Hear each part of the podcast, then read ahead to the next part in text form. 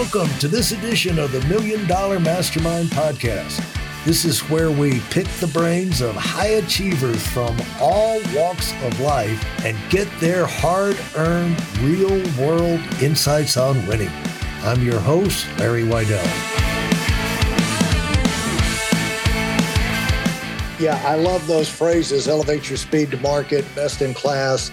And I've always been interested in about a thousand different things and had very little time, but because of success in business, had the resources.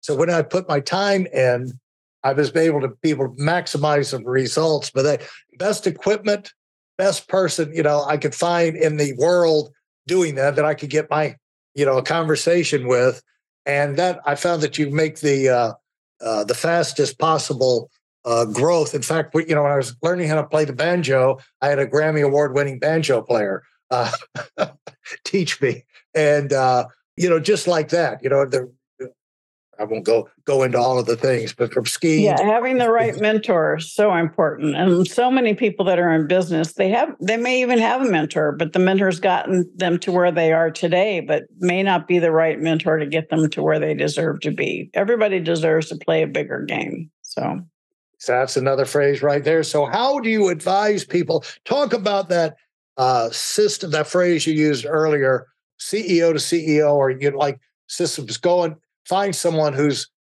already in that world and partner up with them or get them involved. Uh, talk about that process. Well, the vast majority of business owners are sell to consumers, so it's B two C. So I make a sale, then I have to find the next person to make a sale to. Then I have to find somebody else. And the power of association allows you to elevate your brand, elevate your standing, just like we did with the Talking Children's book by you know connecting with Disney. All of a sudden, we opened ourselves up to the millions of Disney lovers, um, which allowed us to impact more children more quickly.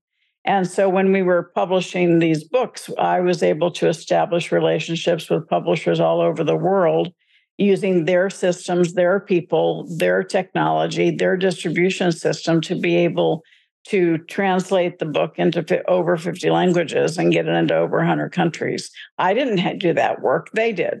And so instead of just being B2C, which you want to be, you want to have customers directly. But if you can go B2B, CEO to CEO, at one time, um, right before I left, I probably had 5,000 people working for the Rich Dad organization, but only 17 were on my payroll. The rest of them were um, on somebody else's payroll. And so I managed them through CEO to CEO relationships. And the, their, their CEO was managing the individual people, which is a much easier way to go. Plus, as I said, speed to market is everything, even more important today than back then. And so you find somebody who already got the systems, already got the technology, already have the opportunity for you to hit the ground running. It's going to get you to elevate your business much more quickly. Well, that's always been uh, the ideal way to do it. That's why big businesses always partner. And, you know, that's why you see even, you know, the Googles, the Amazons, and uh, they're uh, buying these companies. You know, they need they need to go in this world. Let's just go buy that company, buy all the, the people running that, buy their brains, their experience, and it saves them experimenting. In other words, trying to figure out, develop their own people, get some ideas, go through all the stumble and fumble, and then then maybe have it go belly flop, and then it's off another. Rather, you get something proven. These people know. Finding people to know how to make things go. That's really the idea behind this podcast. It's like you want to hear things from people who know how to make things go. And because you got you got some thinking to do out there. You got a massive amount of working to do, but uh, figuring out uh, things that nobody's figured out before, especially you've never figured out, and getting the information you need, going through that process, the best way to figure that out is to hear from someone who's been down that road. I bet now you really stumbled into are you partnered up with a guy on the electric electronic children's book and he was a well-known writer whatever and he had contacts at disney i bet you have not had things fall in your lap where you always knew the top guy like uh, you know, you always knew the best of the best. And it's just a matter of making a phone call and say, John, Mary, Jane, you know, Jane, whatever, you know, saw you last, remember we met last week, got an idea for you. I'm sure you had to hunt and work your way somewhere along the way. Oh, absolutely. I've always had, you know, the power of association is not an easy thing to do. You often, you have to figure out who's the right person in the right seat in the right chair that's going to be interested in what you have to offer and you have to do your homework um, you know business is not easy it's definitely a team sport but you have to do your homework and you have to make sure you're speaking to the right person and that's you know it's really it's been the I have the personal success equation, which was in my first book with the Napoleon Hill Foundation. Yeah. And after I left Rich Dad, I had that opportunity to work with them, and it was called Three Feet from Gold. And the personal success equation talks about your passion and your talent. That's all about us. Right. And that's what we're taught in school. It's all about us, do everything by ourselves. Right. But true success is times A, power of association right? Who's on your team? Do you have a mentor? Do you have people on your team who are strong where you are weak? Making sure that business is a team sport. And then times A, taking action. How, how many times do we know what we're supposed to do? We just don't do it. And then plus F, faith, faith in yourself, faith in what you're doing, faith that is needed and necessary, and faith that you will succeed. A successful business does one of two things solves a problem, serves a need. And if you keep your eye focused on what problem you're solving, what need you're serving, that takes it outside of you personally. And surround yourself with people who share that passion, that have the strengths that you don't have, have the mentorship that have been where you want to go. You're going to have the ability to have your success much quicker. And that personal success equation, you can get a free uh, way for to work out your own if you go to personalsuccessequation.com. It's free as a, a guide that I've developed. But when I start working with somebody, Larry, I I share this on every interview, every talk, but I also use it with my clients because usually it's the power of association and that confidence that need the most work. Because somebody's been successful and then they plateau yeah. And they usually plateau because they've stopped meeting new people. They've stopped networking. They start growing their power of influence. Yeah. And, and so when you have the right people around you, the right people on your team, and that confidence isn't there, you have a bad day, they won't let you stay there. They bring you back up. Yeah. And so usually I have people walk through that formula and they can realize I need to get out, I need to expand my sphere. I need to stand in my own power. I need to be my own hero and amazing things happen when they start following the formula. Yeah, it's kind of like the Ecclesiastes thing. There's nothing new under the sun. You know, there's some there's somebody that's gone through uh, whatever it is you're facing. It's and uh, they've got a lot to tell you if you can find them. The power of association not only works with people, but I used it when I expanded as my young buck pioneering uh, expansion out of our company went from Atlanta and we start we were primarily in Atlanta and expand I was like one of the second people to expand. And of course I was broke had to have a yard sale to uh, pay for my uh, rental truck and to move the family up to North Carolina. But when I went to North Carolina I had $300 a month to put into an office. And so I went to I said I want to have the image of the newest financial company in town that's going to probably expand all over the state. You know, I want to be like the next Merrill Lynch, the next, you know, whatever. And so I went, I found the biggest, I got a tiny little office inside the biggest business complex. It was right next. And so when I described to people how to come to my office, there was the high rise Howard Johnson, which was where 40 and 85 connected. We had the Koury Business Center, our convention center right across the street. So I I at Four Seasons Mall, which was right next to that, the biggest mall at the time between Atlanta and DC. So I would rattle off the association. They said, Yeah, let's meet at my office. You know, it's over by Four Seasons Mall next to the high rise Howard Johnson. Blah, blah, blah, and all of a sudden, I just drafted off of all of their credibility. And I think that had to, you know, you create an expectation by how you put these things together. Comedian doesn't just blurt out a joke, you know, they kind of set it up, put the ingredients together. And so when you go, how did you start the power of association when you're in going into something where you're totally clueless and you know that there's got to be somebody out there. Now, like when you went into the cattle business, you probably all of these things probably were already in place on the ranch. Maybe not. But like you go into something not in your comfort zone, let's say I'm going to go into ranching. There's somebody knows how to make the ranching go. And uh, I've got a cousin who was did this exactly wrong. His name was H. Edward Roberts. He invented the personal computer. Bill Gates and uh, Paul Allen went to work for him at 19 years old, and that's where Microsoft came from. And so he had the world by the tail, but he got overwhelmed with people problem and he sold out early.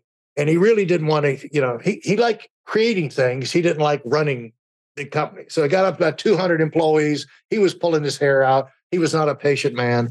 He moved to Georgia, where my, down in South Georgia, where my family, where we all would go down to granddaddies and the uncles and everything. And he was going to be a farmer. So he buys about five farms, buys every piece, he reads everything he can on farming. And then he goes out there, totally ignores the grandparents and the uncles, and buys every piece of equipment uh, John Deere had.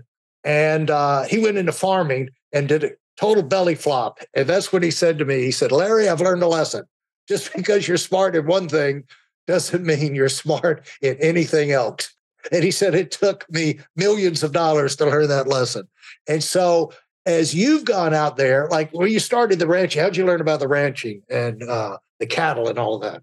We brought in the right people. We brought in people who were very connected within the industry here. You can know a lot about cattle, but if you're not, I mean, it's it's a good it's a good old boys club, quite frankly.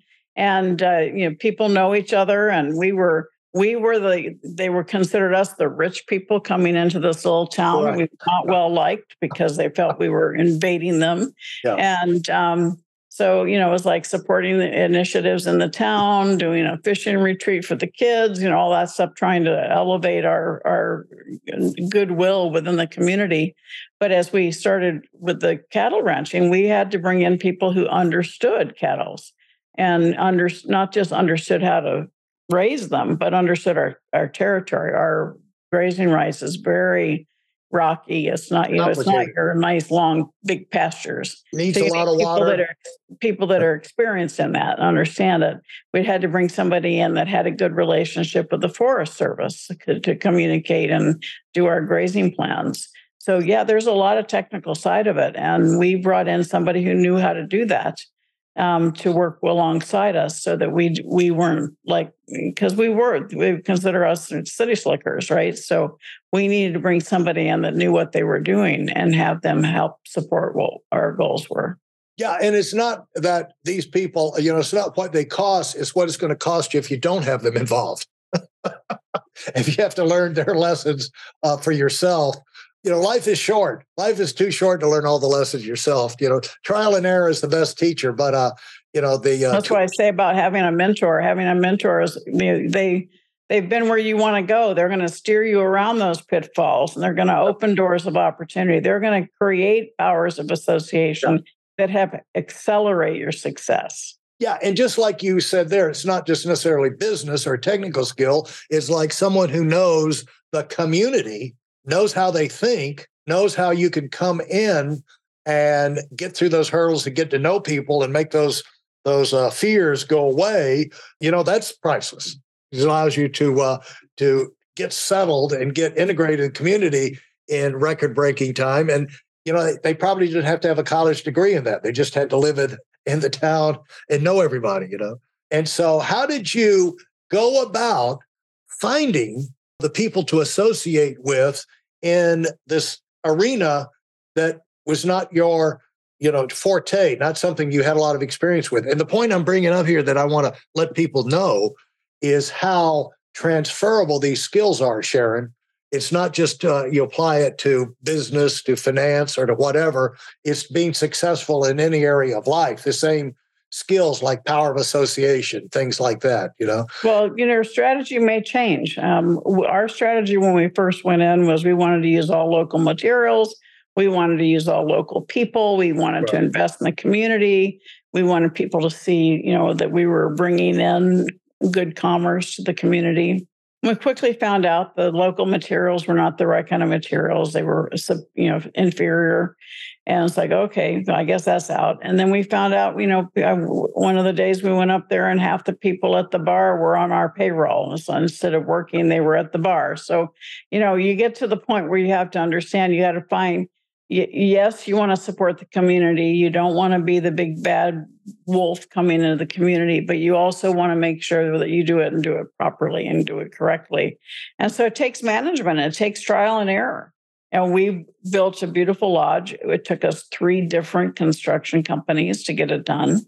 Wow. Um, you know, you, you, and but that doesn't change who we are. We're continuing to support whatever we can do to support the community, but with our eyes wide open, as opposed to with our finger. We're no, we're no longer doing things with our fingers crossed. So, um, but it's really important. No matter what you do, any new business you go into, you need to study it. You need to find the people that are in it. You need to see what they're doing that's correct. You need to see what they're doing and the mistakes they've made. And you know don't go blind because that's just crazy with it. As much information as there is available today particularly with the internet um, when you want to do something new somebody's already done it. So learn from them. Do the research. Get studied as to what the mistakes are what those pitfalls are. Find a mentor to help you make sure it works thanks for listening to the million dollar mastermind if you felt there were any valuable takeaways from this episode, please take a minute and leave us a five star review. Your feedback is important and really helps us get the word out to a wider audience. Remember, we have a valuable webinar that is absolutely free. Register for it right now at weidelonwinning.com. Thanks for listening.